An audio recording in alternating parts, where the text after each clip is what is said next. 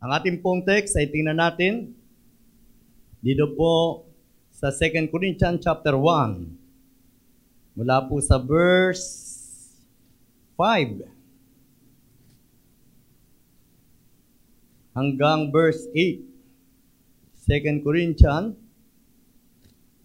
chapter 1 verse 5 to 8. Sabi, ang sabi po dito sa Tagalog, sapagkat kung gaano karami ang aming paghihirap dahil sa aming pakipag-isa kay Kristo, gayon din naman karami ang aming kaaliwan kay Kristo.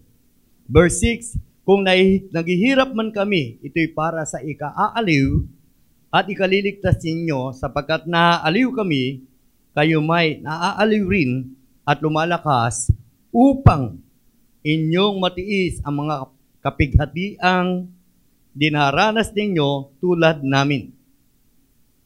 Verse 7, Kaya't matibay ang aming pag-asa para sa inyo, sapagat alam namin kung paanong kahati kayo sa aming kahirapan, magiging kahati rin kayo sa aming kaaliwan. Ang Diyos po ang magpala ng kanyang salita. Lord, salamat dahil kami pinagtipon mo muli at kami ay makakarinig ng mensahe mo. I-anoint niyo po ang iyong lingkod, even my vocal cord. Let the anointing and the fresh revelation of the Holy Spirit be upon us today, O Lord. We ask open heaven and signs, wonders, and miracles, healings and deliverance be upon us, Lord, and to meet the needs of your people through the preaching of your word. Lord, you said in your word, you said your word and heal our diseases. And your word is inspired by the Holy Spirit. Anoint your servant, Lord, and the glory must be unto you. I must decrease. In Jesus' name, amen. Praise God. Hallelujah.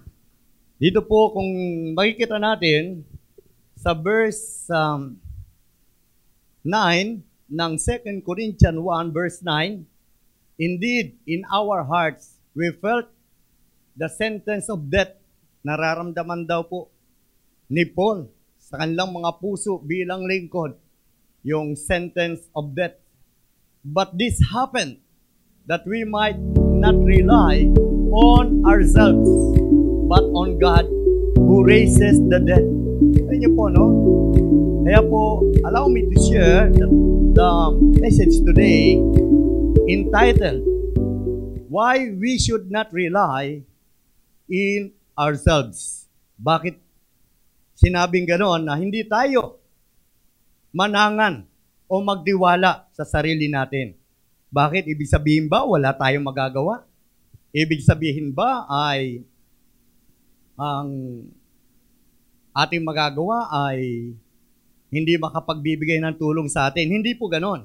Makakatulong din po ang ating mga ginagawa, makakatulong din po ang ating mga abilidad, pero kapag wala po ang Diyos, hindi po tayo masatisfy.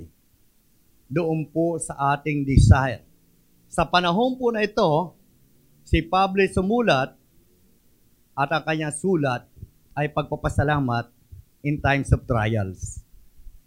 Kasi sa panahon po, kung sa atin naman, mahirap magpasalamat, lalo na may trials. Lalo na kung halimbawa, ang pamilya mo na COVID, pamilya mo na aksidente, pamilya mo ay maraming uh, na, nagkasakit, may mga cancer, parang ang hirap magpasalamat. Pero pag hindi ka nagpasalamat, nag-rely ka na sa iyong sarili. So yan po ang dahilan para tayo hindi mag-rely, hindi natin ipagkatiwala sa sarili natin, hindi natin sarilinin yung mga problema natin, kundi ipagkatiwala sa Panginoon. There are three reasons bakit tayo ay huwag mag-rely sa ating sarili. Why we should not trust in ourselves. E samantalang abil- may ability ka naman, may kakayahan ka naman, magaling ka sa business, di ba? Magaling ka sa communication, magaling ka mag-approach. Isang text mo lang, bigay mo lang ng message. Pag meron kang ah, gusto magkapera, sabihin mo lang sa kanila, i-present mo lang yung mga products mo, ay maraming kumukuha. Bakit hindi tayo, bakit tayo sinasabihan na huwag mag-rely o mag-trust o magdiwala sa ating sarili? Una,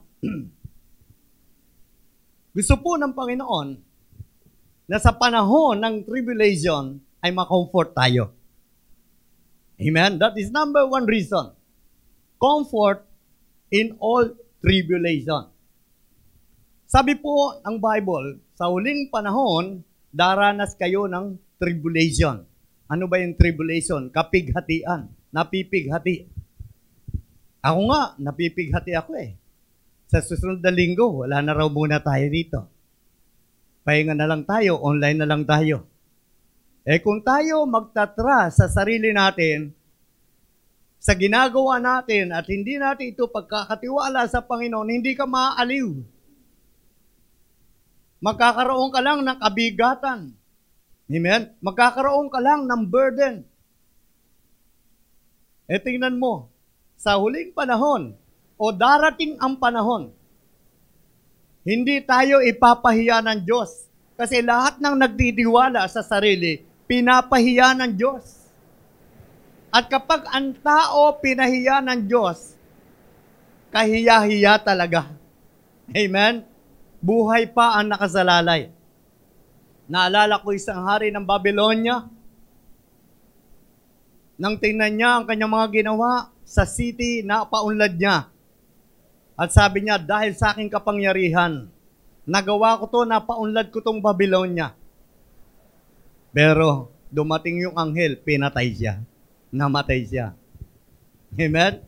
Kahit sino, hindi lang mga believers ang dapat huwag magtiwala sa sarili. Tinan mo si Aring Solomon, bagamat siya may mga weaknesses, may mga flaws din sa buhay, may mga faults, pero sabi niya sa kanyang kawikaan, trust in the Lord. Yun ang sinasabi. Do not trust in your own understanding, but trust in the Lord with all your heart. Ano pa magagawa mo? Pandemic. Amen? Akala natin matatapos na yung COVID. Pumasok na naman ng letter D, Delta naman. Baka sunod, letter E. Ano naman yung letter E? Ano? Tapos susunod, F naman. Kaya tayo dapat. Amen? Dapat tayo sa Diyos magtiwala sa nararanasan natin. Amen? Sa panahon na ito, dapat lalo kang mai- maging mainid sa Panginoon. Yung trabaho ka ng trabaho, okay yan. Magtrabaho ka, magkakapera ka. Yung ikaw ay mag-ipon ng pera, okay yan.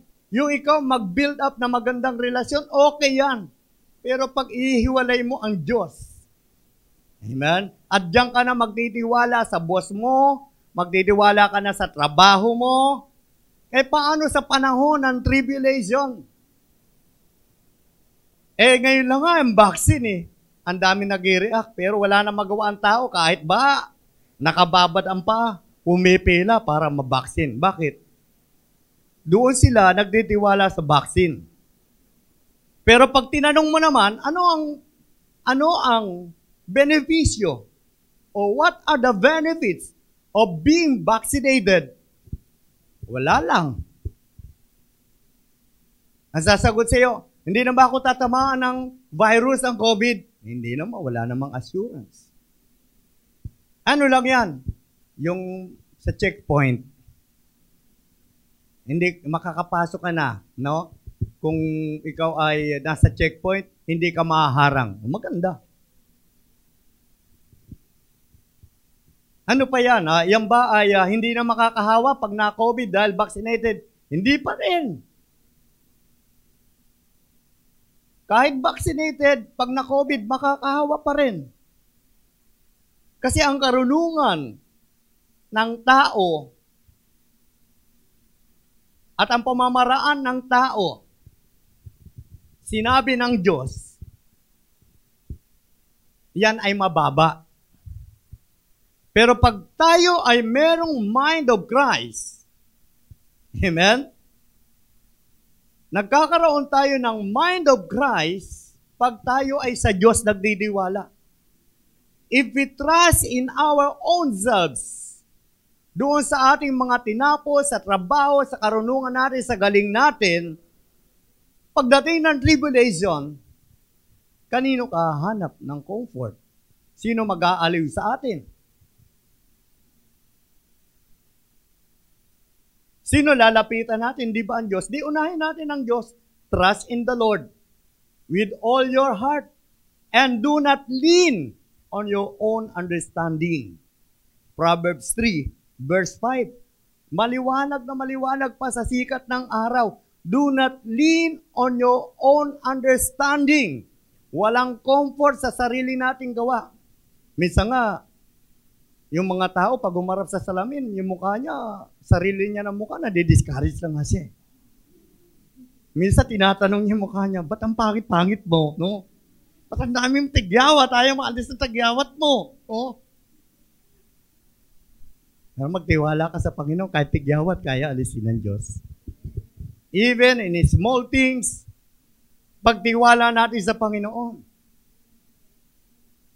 Hindi tayo exempted, padadaanin tayo ng Diyos. Akala natin pag na-born again tayo, ganun din po yung una kong pananaw. Pag maglilingkod ka sa Diyos, masarap na buhay mo. Pero habang tumatagal ka sa paglilingkod, sinasanay ka ng Panginoon, sasanayin ka ng Diyos at sa pamamaraan ng trials. At pag dumating na yung trials, at hindi ka pa nagtiwala sa Panginoon, hindi mo ma-overcome yun. There's a lot of trials sa buhay natin. At hindi hindi pwedeng ilayo ang Diyos sapagkat nang tayo ay nagkaroon ng buhay, ang Diyos ang nagbigay ng buhay. Siya ang naglagay ng hininga nang nakita niya na hindi pa gumagalaw si Adan. Kaya ang ginawa ng Diyos, si Adan ay hiningahan sa ilong. At pagkatapos siya ay lagyan ng hininga, yung Espiritu ng Diyos ay pumasok kay Adan at sinabi ng Diyos, and then a man became a living soul. O dumaan nga tayo sa proseso sa tiyan ng ating mga magulang, ng nanay natin, dahil merong naging tatay, pero hindi mangyayari yon nang wala ring kinalaman o walang ugnayan o walang uh, wala ang Diyos doon. Lahat ng merong buhay ay sinabi ng Diyos magpupuri sa Kanya sapagkat galing sa Kanya. Amen? Yung panahon na to, ginigising din ng Diyos ang mga isipan at mga damdamin na pag-araw ng linggo tulog pero born again daw siya. Sumasama siya sa born again, pero tulog pag-araw ng linggo. At alam niya naman, ang Diyos ay mabait at kabisado niya pa yung kanta na 10,000 reason. At yung lagi niyang kinakanta, pag siya ay nagkakamali, sabi niya, You're rich in love and slow to anger. Your name is great Lagi niya sinasabi yon. Pero, huwag natin dapat maabuso. For all your goodness, sabing ganun niya, I will keep on singing. Hindi naman kumakanta. Kaya po tayo, yung ating pagpunta rito at umaawit tayo, sumasabay tayo sa praise and worship, it leads us to the presence of God. Even in the, the valley of the shadow of death, nandun ang presence of God. Hindi tayo matatakot kasi may comfort. Amen? That is why we should not trust o depend ang mga pangyayari kung kanino pa man. At hindi rin sa ating sarili tayo dumipende. sa Diyos tayo lumipende. Amen? Kaya po, si Paul, yun ang kanyang sinabi. Sabi niya, sapagkat kung gaano karami ang aming paghihirap dahil sa aming pakikipag-isa kay Kristo, gayon din naman karami ang aming kaaliwan kay Kristo. Tingnan niyo po, dumating man ang dumating ang mga pagdurusa, dumating man ang dumating ang paghihirap, dahil kay Kristo, papantayan yan ng Diyos. Amen? Si Pablo, sabi niya sa 2 Corinthians 4.9, We are blessed beyond the curse. Nasumpa na ang ating bansa. Kasi nandyan po yung stronghold of iniquities. Pag sinabing iniquities ay karumihan. At pag sinabing strongholds, yan ay namahay na sa isipan ng tao. Yan ay sinabi niya, nako, wala nang pag-asa ang ating bansa, hindi na mawawala ang corruption.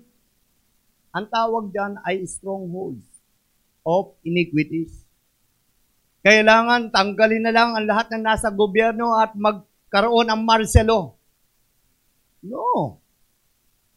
Kaya ng Diyos baguhin ang bansang Israel sa katigasan ng ulo, sa lahat ng kasamaan nila. Nabago niya ang bansang Israel at ginawa niyang pinakamalakas na bansa.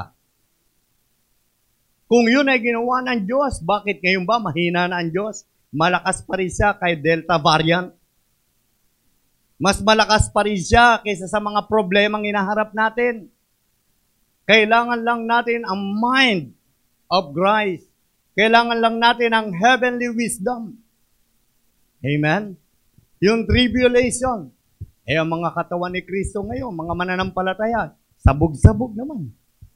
Bakit? May strongholds din. Anong tawag doon? Stronghold of sectarian. Ang aming preaching, ang aming doctrine, ito ay great. Ang aming church, ito ay mas magaling. Ang aming tugtugan, ito ay mas magaling. Ang aming grupo ay mas magaling sa kanila. At sabi ng isa, o sige, alis na ako kasi yung grupo nyo, dyan na lang ka pupunta. No, that is a stronghold of sectarian. Wala pong pwedeng magmalaki sa Panginoon. Amen? So do not trust in our own selves. That is number one. May comfort tayo in tribulation. And second, tayo po ay meron pong consolation. Nag-abound.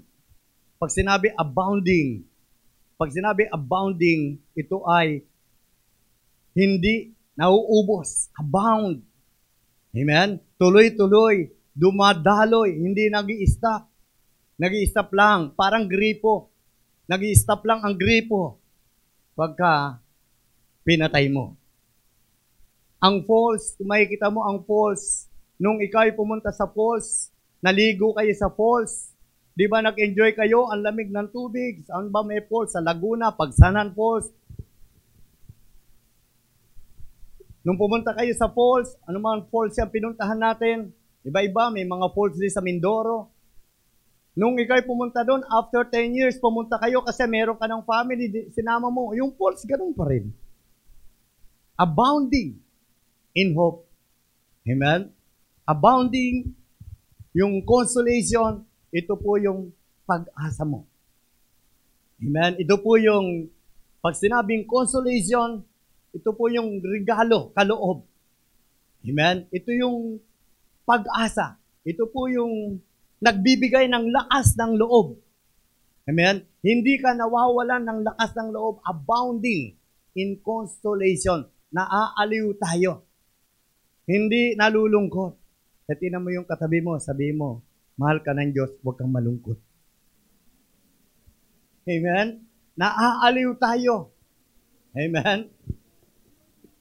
Yung kaaliwan ng Panginoon, hindi po ito nauubos. Amen? Yun ang ating nagiging strength, yung kaaliwan ng Diyos. Sino pa ang aaliw sa iyo ngayon? Yung mga ABS-CBN na, nagsarado na, mga artista. Pero iba ang Diyos mag-aliw. Nang si Jesus, bago umakyat sa langit, pinangakuan niya na ang mga disciples. Wait for the promise of the Father. Tarry ye in Jerusalem. Hintayin ninyo ang pangako ng Ama. Pag hindi, sabi niya, kung hindi ako aalis, sabi niya sa mga disciples, hindi bababa ang banal na Espiritu. At ang banal na Espiritu, abounding in consolation. Siya ay punong-puno ng pag-aaliw. Aaliwin tayo. Di ba, pagka merong nalulungkot, naghahanap siya ng mag-aaliw sa kanya. Naalala ko si Haring Saul, nang siya ay demonized, nang siya ay uh, possessed by the devil, siya ay nilukuban ng, ng demonyo, hindi ng Espiritu ng Diyos, naghahanap siya ng mag-aaliw, at meron nagsabi kay Haring Saul, sabi, meron kaming kilala, magaling siya umawit, at pag inawitan ka nun, lalayas yung mga demonyo, lalabas yung mga demonyo. Kaya, sino yun? Sino yun? Sabi ganun ni Haring Saul. Pinatawag nila si David. O tumugtog na si David. Naaliw. Si Haring Saul. Pag siya ay kinakantahan, lumalabas yung demonyo. Nako-comfort siya. Merong pagkaaliw. Nawawala yung kanyang pagkabaliw, no? Siya ay naaaliw. Kaya yung aliw, wag dagdagan ng B. Ah, mabaliw. Buti lang ko kay Lord ka, mabaliw, no? Pagka naman baliw ka sa Panginoon, okay lang yon. Inosente ka sa makamundo. Pero kung ikaw ay hindi ka baliw sa Panginoon, inosente ka kay Lord. Pag ikaw ay baliw sa mundo, inosente ka sa Diyos. Pero pag ikaw ay baliw para sa Diyos, inosente ka sa mundo. And be innocent of what is evil. And be excellent of what is good. And the God of peace soon crush Satan underneath your feet. Amen? Tapakan natin demonyo. In Jesus' name. Gesture po yan. Pag di mo tinapakan, di alis yan, no? Sabing gano'n, tatapakan mo ang mga alakdan, ang mga mga ahas. Amen? O, one, two, three, sabihin natin, in Jesus' name, you devil, bow! Amen? Bakit? Nakita mo ba yung demonyo? Hindi mo naman nakita demonyo. Pero bakit ka naniniwala na may demonyo? Di ba pagka yung meron lang tao, sabi mo, ito talaga, demonyo talaga to. Tinuturo mo yung tao. Demonyo talaga to. Bakit? Ang sama magsalita, nagbumura pa, may demonyo yan. Ngayon, demonyo, wala naman talagang gagawing purong mabuti. Meron sa gagawing konting mabuti.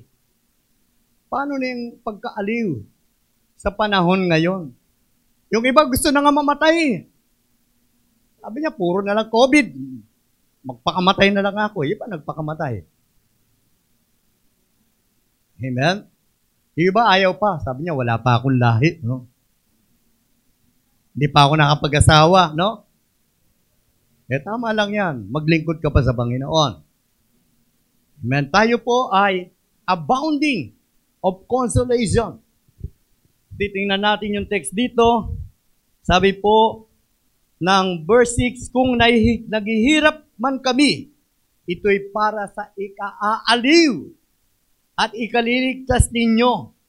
Kapag naaaliw kami, kayo may naaaliw rin at lumalakas upang inyong matiis ang mga kapighatiang dinaranas ninyo tulad namin.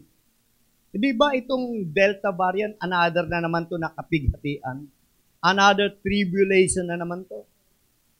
Another na naman to na masakit isipin. Pero, pag tayo sa Diyos nagdiwala, naaaliw tayo. Amen? Ngayon, parang hirap na naman kumita. Yan na naman. Lockdown na naman. Ang hirap kumita. Hayaan mong mag-lockdown ng mag-lockdown. Amen? Manalangin ka naman ng manalangin. Mag-effort ka, mag-initiate ka sa prayer. Ang prayer, ito po ay dapat nagukusa tayo. Amen? Yung bang prayer meeting, hindi mahalaga. Mahalaga po yon. At dapat tayo, meron tayong lahat yung ating buong congregation, meron tayong isang araw na lahat ng dumadalo ng Sunday service, dapat lahat din dadalo sa isang araw na panalangin. Amen? Kasi hindi ka rin maaaliw. Ano gagawin mo po pag hindi, wala, wala kang commitment sa prayer? Yung prayer na lang na ikaw, individual prayer, na ikaw ay prayerful, naaaliw ka na eh. Nag-abound na yung consolation. Dumadaloy na ang pagkaaliw. Amen? Ano ba ang opposite pagka ikaw ay hindi naaliw? Napapaliw. Saan? Sa mundo. Andun ang cellphone, Facebook, TikTok, titingnan ang messenger, mga picture, wala na magawa, hindi na aliw, pumunta na lang sa TikTok para maaliw.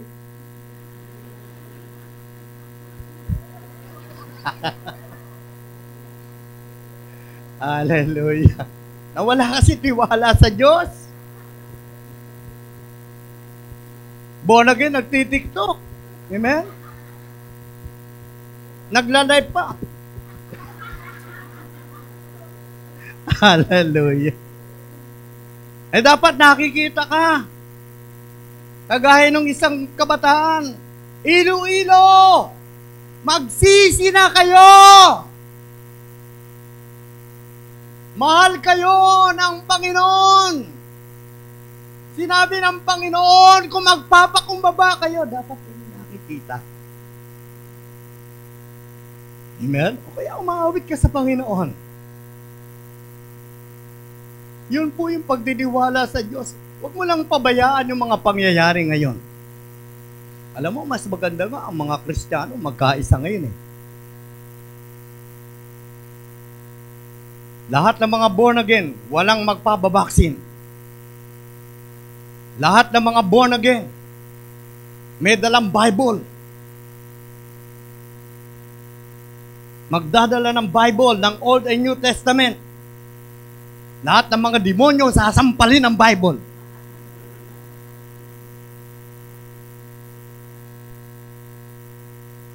Alam niyo po, naalala ko si ano, brother yun, the heavenly man. Hinuli siya, nakulong siya, dahil bawal ang mangaral sa China. Kaya ang ginawa kay brother yun, kinulong, binugbog. Pagkatapos bugbugin, sabi sa kanya, alam mo, ikaw ba yung brother yun? Oh, sabi. Ah, ngayon, wala ka na. Wala ka na magagawa. Captured ka na namin. Nasa kapangyarihan ka na namin. Tapos ka na, sabing ganon. Yung mga ginagawa mo, nakasalanan. Sa bansa na China, bawal dito ang mangaral ng gospel. Kaya huli ka na namin ngayon. Binugbog siya, kinulong. Pagkatapos, pinalabas. Alam mo ba? Sabing ganon. Kung i-confess mo lang, yung mga kasamahan mo pa, na mga nangangaral din na kagaya mo,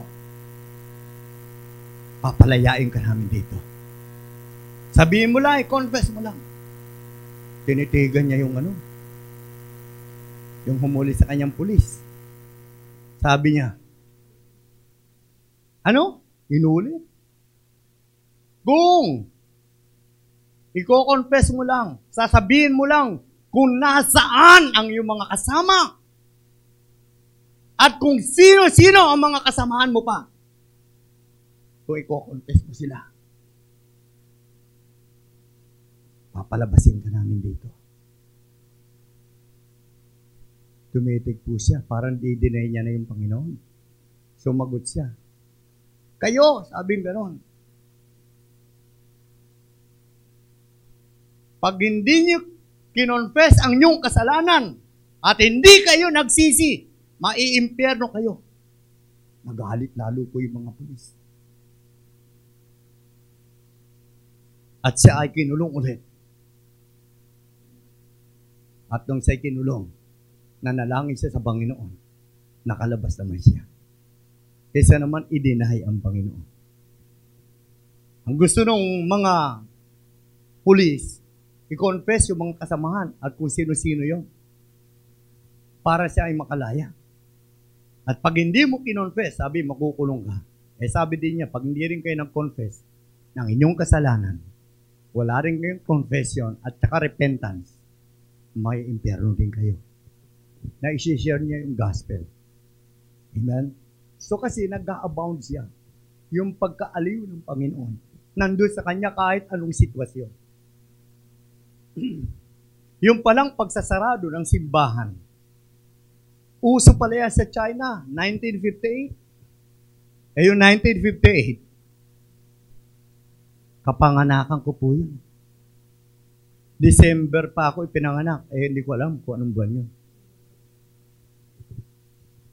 Pero sa sa China, pumasok ang gospel doon 1901. Babae po ang naging missionary evangelist doon. Kaya lumaganap yung gospel doon sa China. Kaya lang talagang hinuhuli po sila. Parang iniisip ko, parang mangyayari na ba ito dito sa Pilipinas kung lalaban na kami mga pastor at mga kristyano? Laman na ba kami ng bilangguan? At pag nasa bilangguan kami, kakanta na rin ba kami kagaya ni Paul and Silas? To God be the glory. Kakanta ka na ba ng ganun? To God be the glory kasi po, kailangan ma-restore ang glory ng Lord. Pero kung di pa panahon, hintay natin ang panahon na tayo. Makita na lang natin sarili natin, nakipaglaban na tayo. Pero ngayon, wag muna. Yan? So, okay lang, sumunod muna tayo. Tayo naman ay kinocomfort ng Holy Spirit. John 40:16 hindi tayo iiwan ng Holy Spirit kahit saan tayo naroon. So, we are abounding in consolation pag hindi po tayo magtitiwala sa sarili natin at kung sa Diyos tayo magtitiwala. Bahala ang Diyos. Kung talagang totoong nagtitiwala ka sa Diyos, pagkakatiwala mo ang buhay mo sa Panginoon, mas lalong higit ngayon kaysa noon. Mas lalong higitan natin ang pagtitiwala sa Diyos ngayon. Huwag mo nang ituro yung pamilya mo. Sabi mo, kasi kayo eh. Hindi pa kayo sumama sa akin sa church eh. Hindi kasi tayo nagkakaisa dito sa pamilya. Wala na, hindi na panahon ng sisihan. Panahon na lang ng taimtim na panalangin at pagdidiwala sa Diyos. Walang naitutulong ang sisihin mo ang iyong kapatid, sisihin mo si brother, sisihin mo si sister. Ang mahalaga ngayon, Magtiwala ka sa Panginoon, ano man nangyayari. Amen?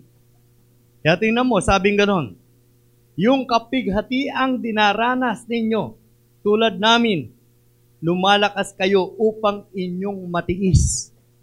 Kailangan lang naman ng pagtitiis.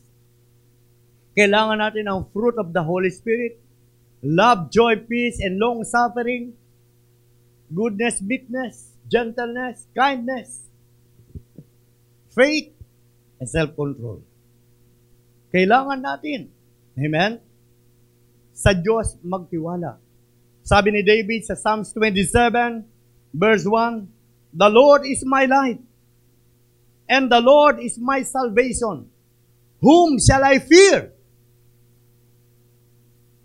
And the Lord is the stronghold of my life.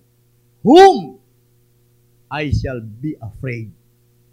Sino ang ating isang galang? Sino ang panangga natin? Ang ating stronghold si Lord. Siya ang ating liwanag. Siya ang ating tagapagligtas. Kapag tayo sa Diyos nagtitiwala, nag-abound yung consolation, yung pagkaaliw. Amen. Naaaliw tayo. Nalilibang tayo. Lumilipas ang panahon. Ay, August 1 na pala ngayon. Bago na naman ang buwan. Hindi mo na mamalayan. Sang araw, 2022 na pala. Napagtagumpayan mo na ang mga dumating na pagsubok. Amen? Huwag kang mag-alala sa iyong kakainin, daramitin at iinumin. Sa halip, unahin mo na pagharian ka ng Diyos. Na maghari din sa iyo ang katuwiran ng Diyos. At kapag naghari sa iyo ang katuwiran ng Diyos, you will abound in consolation. Maaaliw tayo. Ma- ililibangin tayo. Di ba yung bata? Pag ang bata ay uh, irritated, ang sanggol, yung mga nag-aalaga dyan ng bata, alam nila yung sanggol, iyak nang iyak. Lalo na pag kinakabag, no? iyak nang iyak. Hindi nila malaman. Ngayon, lumaki na. Iyak pa rin ang iyak. Malaki na, nakakalong na nila, ginagawa nila. Dahil yung bahay nila, maraming mga walls, ilalabas nila sa pinto yung bata, ila, igagala sa kalsada, tumitigil yung bata. Dati, ah, ah, ah, iyak nang iyak. Sinupal pala ng tinapay. Ah, sinupal pala ng gatas. Nung inilabas sa kalsada. Sabi ng bata. Kaya alam mo na, araw-araw pag umiyak yung bata, lalabas mo na, kakargahin mo. Amen? Naaaliw, nalilibang. Tayo na mga nagditiwala sa Diyos. Yung fully trust in the Lord. Lilibangin ka ng Panginoon. Sabi mo, tapos sa pala pagsubok ko. Nakaraan na ang isang taon. Almost two years na pala kami sa COVID-19. Kala natin tapos na, isang taon lang ang COVID-19. Matatapos na magdadalawang taon, biglang dumating na naman si Delta. Amen? Ibis lang, sabihin mo, ano ba yan? Sabihin mo na lang, praise the Lord. Amen? Salamat, Panginoon. Kasi ayaw ng Diyos na nagwo-worry tayo in anything. Do not worry in anything. But in everything, give thanks to God para tayo malibang. Kapag ikaw ay inip na inip, yung isang araw parang hindi umuusad. Kaya ang ginagawa mo, natutulog ka na lang kasi inip ka na inip. Inip na inip ka na na lumipas ang panahon. Minsan nakakatulong yung tulog. Na pagising mo, ay, lunis na. No? Pagising mo ulit, ay, partes na. Pagising mo ulit, natulog ka, ay, Merkulis na. Salamat, Panginoon, lagi mo akong ginigising. Pagising mo ulit, Webes, Biyernes, Sabado. Pagising mo ulit, ay, linggo na. Hindi ka nag-isip, pupunta ka pala sa simbahan. Dapat pag linggo, remember the Sabbath day. Amen? May COVID na nga, may Delta, may variant lang yun. Hindi pa natin naalala ang Diyos. Ano gagawin natin? Bahala na, mamatay na kung mamatay. Dapat meron din tayo gagawin. number three, reason. Number three, reason. Bakit ang mga Kristiyano ay hindi dapat magdiwala sa sarili? Magiging matibay tayo sa pag-uusig. Magiging matatag tayo sa pag-uusig. Steadfast in persecution Di ba alam minsan ikaw na nagpe-persecute na sarili mo? Kasi pag sinabing pag-uusig, in other words, ito ay pagbibigay ng hadlang. Ito ay pagdidismaya. Ito ay pagwawalang halaga sa gawain ng Panginoon. Kaya ka inuusig para ma-discourage ka sa paglilingkod sa Diyos. Kaya ikaw inuusig para ikaw ay mawala ng gana sa paglapit sa Diyos. Ngayon, kung sa Diyos ka nagtitiwala, tatatag ka. Magiging matibay ka. Amen? At darating pa ang panahon, marami pang mahahawa sa pananampalataya mo. At nabibuild mo pa yung pananampalataya. Sabi ng Jude, verse 20, Building up yourselves in your most holy faith. Amen? Pag tayo ay naging matatag sa mga pag-uusig, nabibuild yung holy faith. Meron kang ang faith, di naman holy. At minsan yung faith mo, huli na dumating. Dapat ang faith ngayon, hindi bukas. Sabi ng Hebrews 11 verse 1, Now, O, di ba? O, tinan mo, Jude 1.20, Dear friends, build yourselves up. Pataas. Hindi pababa. Kasi pag steadfast in persecution, we are building our faith. Amen? Up. We are building ourselves up in most holy faith. So, wag mo rin baliwalayin ang pananampalataya. Dapat ma-distinguish natin kung ang pananampalataya natin ay holy pa. Amen? Ang pananampalataya ay banal sapagkat ang pananampalataya ay galing sa Diyos. Lahat ng galing sa Diyos ay banal. Amen? At lahat ng lumalapit sa Diyos, binabanal. At lahat ng mga nagtatyaga para sa Diyos, nagiging banal. Aalisin ng Diyos yung kaisipan natin na makamundo. Amen? Mapupull down lahat ng strongholds, lahat ng sagabal. Amen? Pag sinabi stronghold, sagabal, sa paglapit sa Diyos, sa paglilingkod sa Panginoon. Kaya tinan mo yung mga kasama natin sa bahay, mismo, sarili natin, tingnan natin, may strongholds, kaya parang ayaw mo na maglingkod. Hadlang kasi yung strongholds. Wala tayo dapat ipa-priority kundi ang Diyos. At alam niyo po ba ang mga Diyos-Diyosan? Hindi naman yung nasa altar lang. Ang mga Diyos-Diyosan, nasa puso din yan. Nakalagay din sa puso. Amen? Tinan mo, build up yourselves in your most holy faith. Kaya nagiging matatag tayo sa persecution. Wala namang hindi inuusig sa atin ah. Minsan, ang umuusig pa sa iyo, kapwa mo born again. Kapwa mo pastor. Kapwa mo kristyano. Hindi lang ang kapitbahay mong unbeliever. Yung kapitbahay mong unbeliever, ang pag-uusig naman sa iyo, kailangan magkamali ka. At uusigin ka pa kapag gumawa ka ng mabuti, papapangitin pa nila yon. At sasabihin nila, bahali wala yung ginawa mong mabuti. Alam niyo po, hindi nasasayang ang ating pagpapagal sa Panginoon. Kaya nga sabi ni Pablo sa verse 58 ng 1 Corinthians, chapter 15, verse 58, Be steadfast, immovable, unmovable, unswerving, be steadfast, always abounding in the work of the Lord. For our labor in the Lord will not go in vain. Our labor. Kaya lang, yung iba, hindi nagle-labor. Pag sinabing labor, parang babae din yan nanganganak. Di ba? Ang babae nanganganak, hindi siya po pwedeng mag-bypass ng labor. Lahat ng nanganganak, magle-labor. Amen? So yung ating labor, tinan mo, yung mga babae na nag-labor, nagbunga ng anak. At sa tuwing siya ay magle-labor ulit, anak na naman. Pagka nanganganak siya, ayoko na. Pagkatapos na naman ng anak na, nag-labor na naman.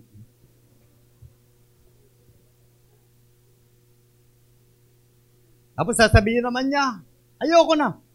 Karaan naman ng taon, labor na naman siya. Kasi puro babae. Sabi niya, isa na lang paglalaki. Nag-labor na naman, babae. Umabot na na sampu. Dalawa na lang, isang dosena na. O so tuwing merong pagle-labor, may bunga. Kaya sabi, our labor in the Lord. Ito ay nagbubunga. Kaya always abounding. Amen? And be steadfast. Magpakatatag, magpakatibay sa mga pag-uusig. Hindi yung nausig ka lang, o sige, dahil inusig mo ko, ayoko na mag-born again, ayoko na maglingkod, ayoko nang mag-participate uh, sa church, Ayoko nang ibigay ang aking ikapu. Ayoko nang magbigay. Ayoko nang magsuporta sa gawain ng Panginoon. Saan ka pupunta? Saan ka magsusuporta? Amen? Ay, saan ka na nagdidiwala? We should not trust in any other person but on God only. Kung meron ka mang pagdidiwalaan, kahit kayo mag-asawa, pagtiwalaan niyo ang Diyos. Ikaw na walang trabaho, pagtiwala ka sa Diyos. Ikaw na gusto mo na mag-asawa, pagtiwala mo sa Diyos. Amen? May mga lingkod ng Panginoon nakapag-asawa. Hindi siya nang istorbo ng tao.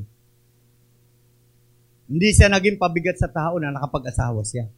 Hindi siya naging pabigat sa kanyang magulang. Amen? At tayo, dapat unahin muna natin ang Panginoon.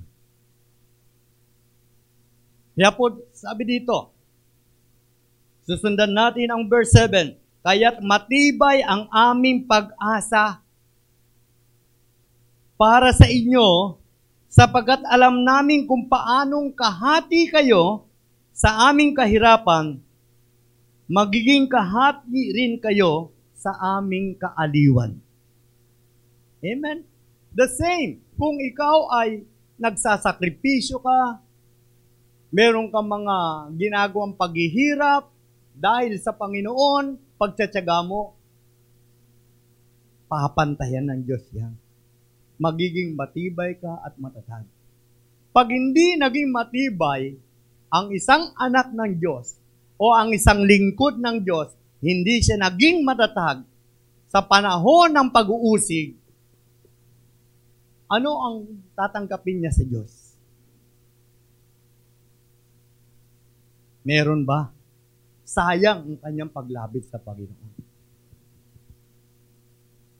Lahat tayo ay pantay-pantay sa Panginoon. Kaya sa panahon ngayon, hindi lang pastor ang inuusig ngayon. Damay-damay na ngayon. Kongregasyon na ang inuusig ngayon. Dati ang inuusig lang pastor. Dati pastor lang ang nakakaramdam ng persecution. Eh ngayon dumating. Kasi baliwala lang minsan sa mga leader, mga member, parang lahat ng persecution, lahat ng pasanin, nilalagay lang sa pastor, at sila ay magsusupport na lang kung kailan gusto nila kung magkano ang kanila isusupport, kung hanggang sila magsusupport bilang leader, pero dapat pasanin mo, pastor, kasi ikaw naman, pastor, may, ano dyan, may kapural dyan sa pag-samba-samba na yan. Ikaw naman ang founder dyan, ikaw naman ang nag-pioneer dyan. Kaya pasanin mo yan, pastor, yung mga pag-uusig na yan. Kami dito lang, nasa likod mo lang kami. Pag oras ng uh, kailangan na kami tumakbo, huwag kang mag-alala, pastor. eh, ngayon, hindi na. Damay na. Sinasarado na church ngayon. O, na tayo?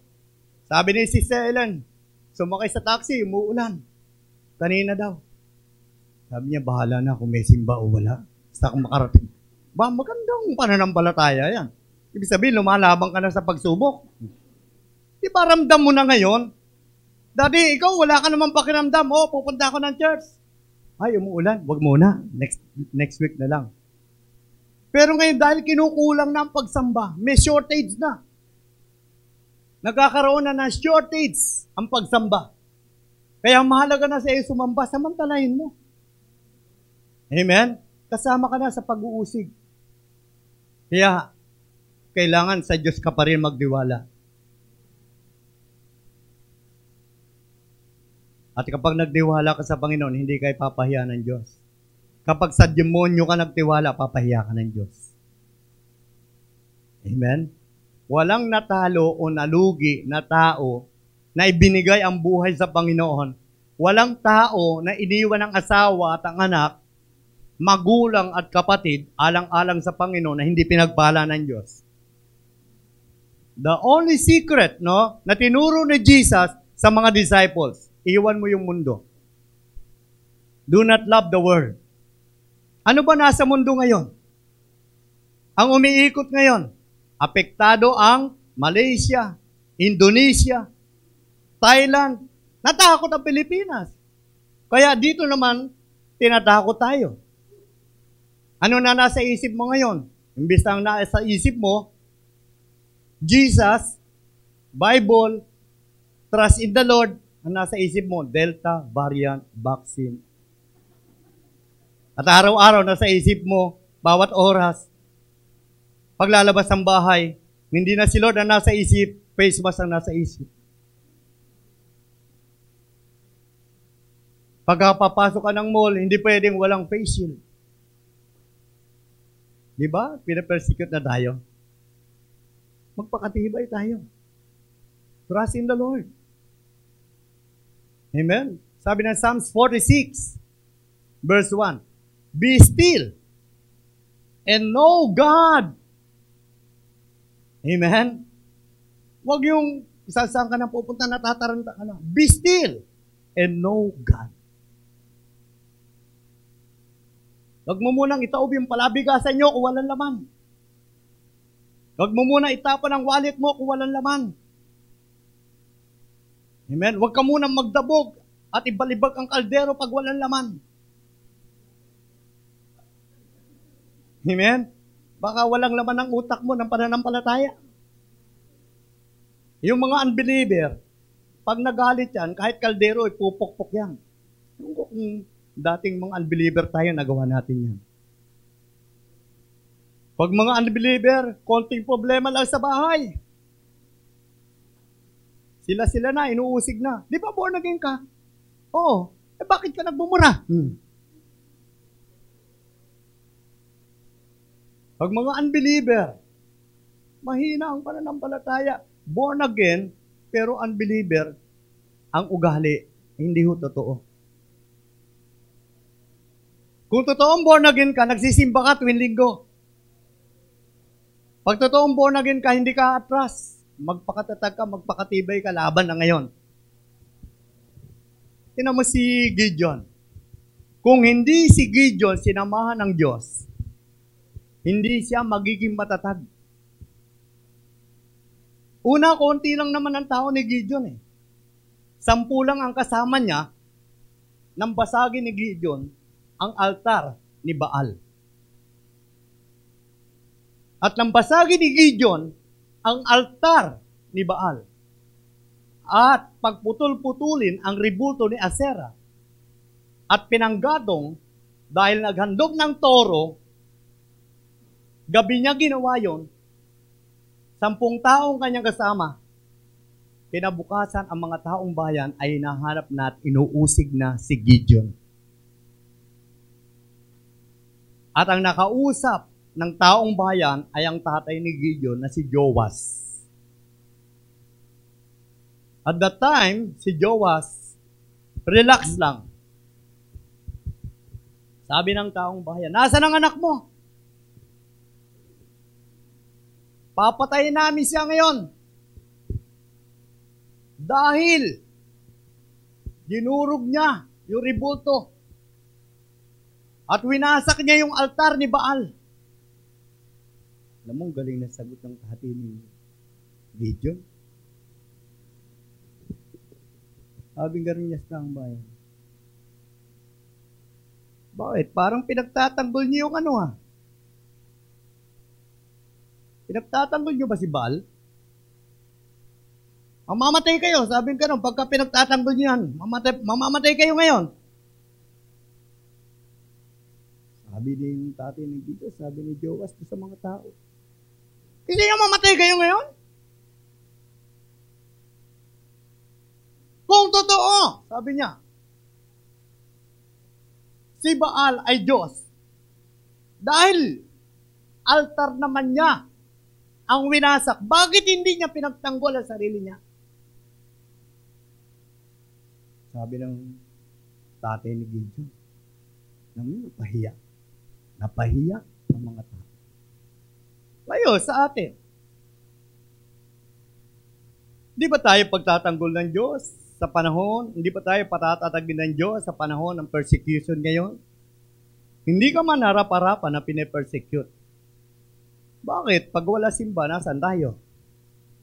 Naglalabas pa tayo pera? May naglalagay ba ng Gcash dyan? O, oh, yung nag-press ng online, ito lab namin, yung nag wala naman tayong responsibilidad. Hindi naman tayo pressure na sa dalawang linggo na walang pagsamba. At kung meron man mag-react sa atin, una ang Diyos. Dahil gawain ito ng Panginoon at kaya tayong ipagtanggol ng Diyos. Amen.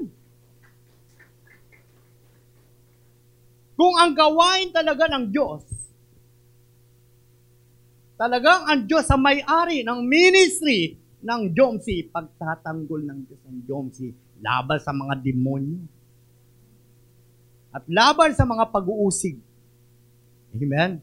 At ikaw naman, nakasama sa gawain na ito. Makihati ka sa kahirapan ni Kristo. Kaya tayo, dumadanas tayo ng persecution, nakakahati lang tayo sa mga kahirapan na dinadanas ni Kristo dapat ka maging kabahagi. Kaya minsan inaalaw ng Diyos ang mga pangyayaring ito.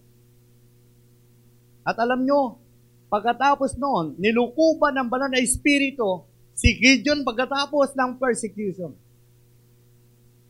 At ang kanyang sundalo na sumama sa kanya na kalalakihan, kung babasahin natin ng chapter 6, 7, and 8 ng Book of Judges, malalaman mong buod ng history 32,000 ang kanyang sundalo. Ang kakalabanin nila, mga kasindami ng buhangin. Pero ang sabi ng Diyos, Gideon, pauwin mo yung mga tao mo, sobrang dami na sundalo mo. Baka isipin ng mga kasamahan mo na dahil sa kanila, kaya sila nagtagumpay. Bawasan mo yan. Kaya sabi ni Gideon, sige, mabawasan ko. Ang natira, 10,000. Out of 32,000 armies, nabawasan.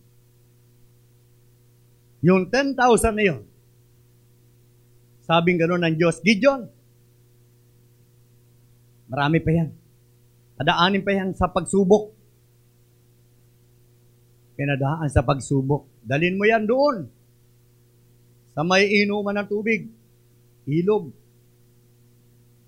Basta ilog yun na pwede silang uminom doon. At tingnan mo lahat ng mga iinom. Pag may uminom doon, ng kanyang style ng pag-inom sa tubig, parang aso, huwag may sama. Pero pag meron ka nakita doon na Kinukuha ng kamay ang tubig at alam niyo po, nakita niya, tatlong daan lang. So, nabawasan pa ng 700, na 7, ano, seven, uh, 9,000. 700. At alam niyo po, yun ang nagtagumpay. But the problem, hindi naging matatag si Gideon. Tingnan natin. Paano siya na hindi naging matatag? Nang siya ay pagtagumpahin ng Panginoon, siya po ay nadaya ulit. Dito po sa Judge chapter 8, 27,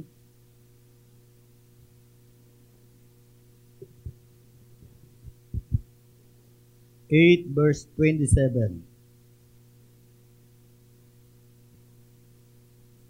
Mula sa gintong nasamsam ni nasamsam, si Gideon ay nagpagawa ng isang Diyos-Diyosan at dinala sa opra na kanyang lunsod. Ang mga Israelita ay tumalikod sa Diyos at naglingkod sa Diyos-Diyos ang ipinagawa ni Gideon. Ito ang naging malaking kapulaan kay Gideon at sa kanyang sambahayan. Pero siya pinagtagumpay ng Panginoon.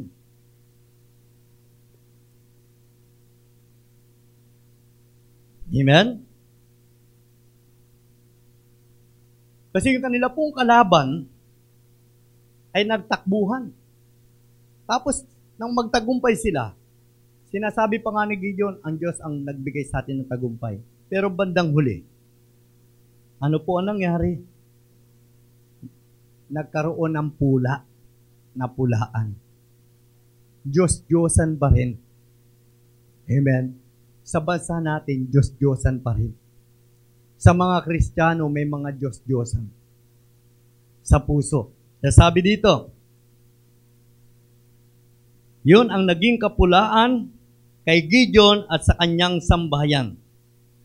Ito pa nangyari. Verse 28, lubusang natalo ng Israel ang Midian at ito'y hindi na nakabawi. Tingnan nyo, pinagtagumpay na naman sila ng Panginoon kahit na merong isa na nagkamali. Nagkaroon ng kapayapaan sa Israel sa loob ng apat na pong taon habang nabubuhay si Gideon. Umuwi si Gideon sa sarili niyang bahay at doon nanirahan. Ito po, naging mabunga pa siya. Sabi, pitumpu ang kanyang naging anak, sabi ng verse 29, sapagkat marami siyang asawa.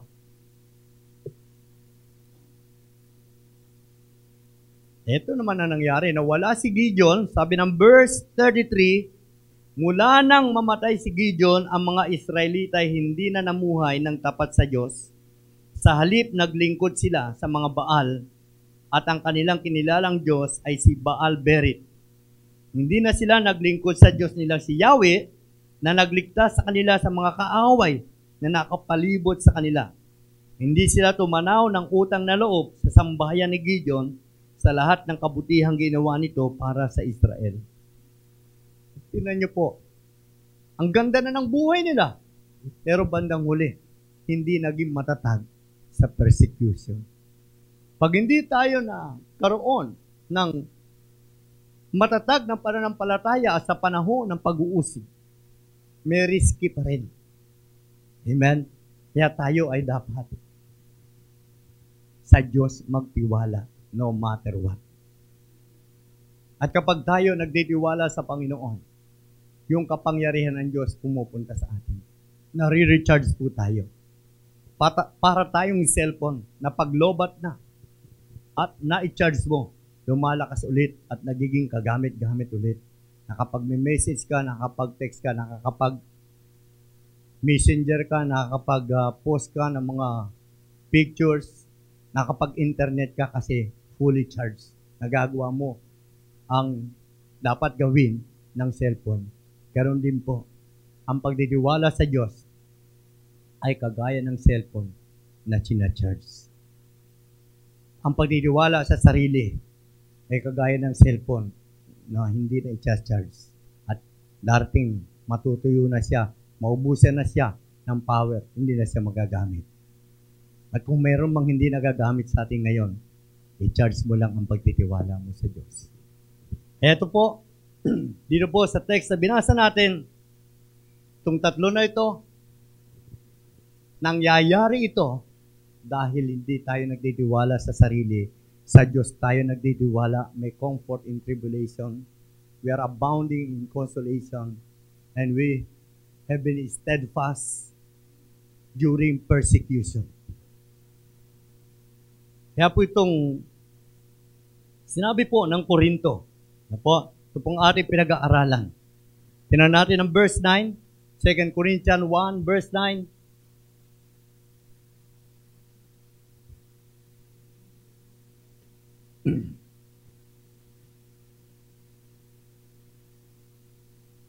Para tayo ay magdiwala sa Panginoon kaya dumarating ang mga pagsubok.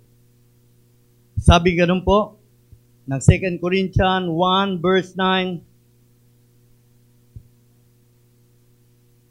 para kaming natulan ng kamatayan, subalit nangyari iyon upang huwag kaming manalig sa aming sarili, kundi sa Diyos na muling bumubuhay sa mga patay. So lahat po ng nangyayari sa atin sa panahon natin ngayon, na nangyayari sa atin sa panahon na ito, hindi na po ito bago. there's nothing new. Amen? We must submit to God, embrace what He allows to happen, yakapin mo, tanggapin mo kung ano pinayagan ng Diyos, mangyari. There are times of peace, may panahon ng kapayapaan, may panahon na tayo struggle, may panahon na tayo ay persecuted. Both are from the Lord to mold us into a vessels He wants us to be. Gusto ng Diyos, hubugin ka lamang sa paraan na gusto ng Panginoon. At kung maalala ko ang Exodus, Exodus 1.12, lalo kung dumadami ang mga Israelita sa panahon ng kanilang pag-uusig. Dito po sa hardship na ito, lalong maipapangaral ang salita ng Diyos. Amen? Lalo tayong lalakas. We must patiently live through God. What was happening was not new. Multitude of, of believers had suffered similar trials. Agaya na ikwento ko kanina, dalawang pastor ang nahuli sa China. Sila po ay tinalian at sila ay inihila pataas at ibabagsak sila sa, sa semento sa kalsada hanggang sila ay mamatay. At natira isang pastor, binagsak, binabagsak, tapos akala nila patay na isang pastor, yung pala buhay pa. Kaya hinila ulit yung tali hanggang sa mamatay. Pero maganda ron, napunta ng langit kasi kailangan nilang i-deny si Kristo. Hindi niya i-deny si Kristo. Kasi kapag dinideny natin ang Panginoon, nakagaya ni Pedro, may manok. May manok na titilaok in the form of man. At hindi tayo magiging matatag. So, multitudes of believers suffered similar trials. Christians should patiently endure to the end. Kailangan hanggang wakas, nagdidiis tayo. We must believe big things from God. Umasa ka ng malalaking bagay na gagawin ng Panginoon. We should be faithful in small things. Kung tayo napagkatiwalaan sa maliit, mag mapagkakatiwalaan tayo sa malaki. God teach us from His Word. Natututo tayo sa salita ng Diyos. Natututo tayo sa karanasan. At sa ating mga kahirapan. Merong itinuturo ang Diyos. Initiate prayer effort and look for God's mercy.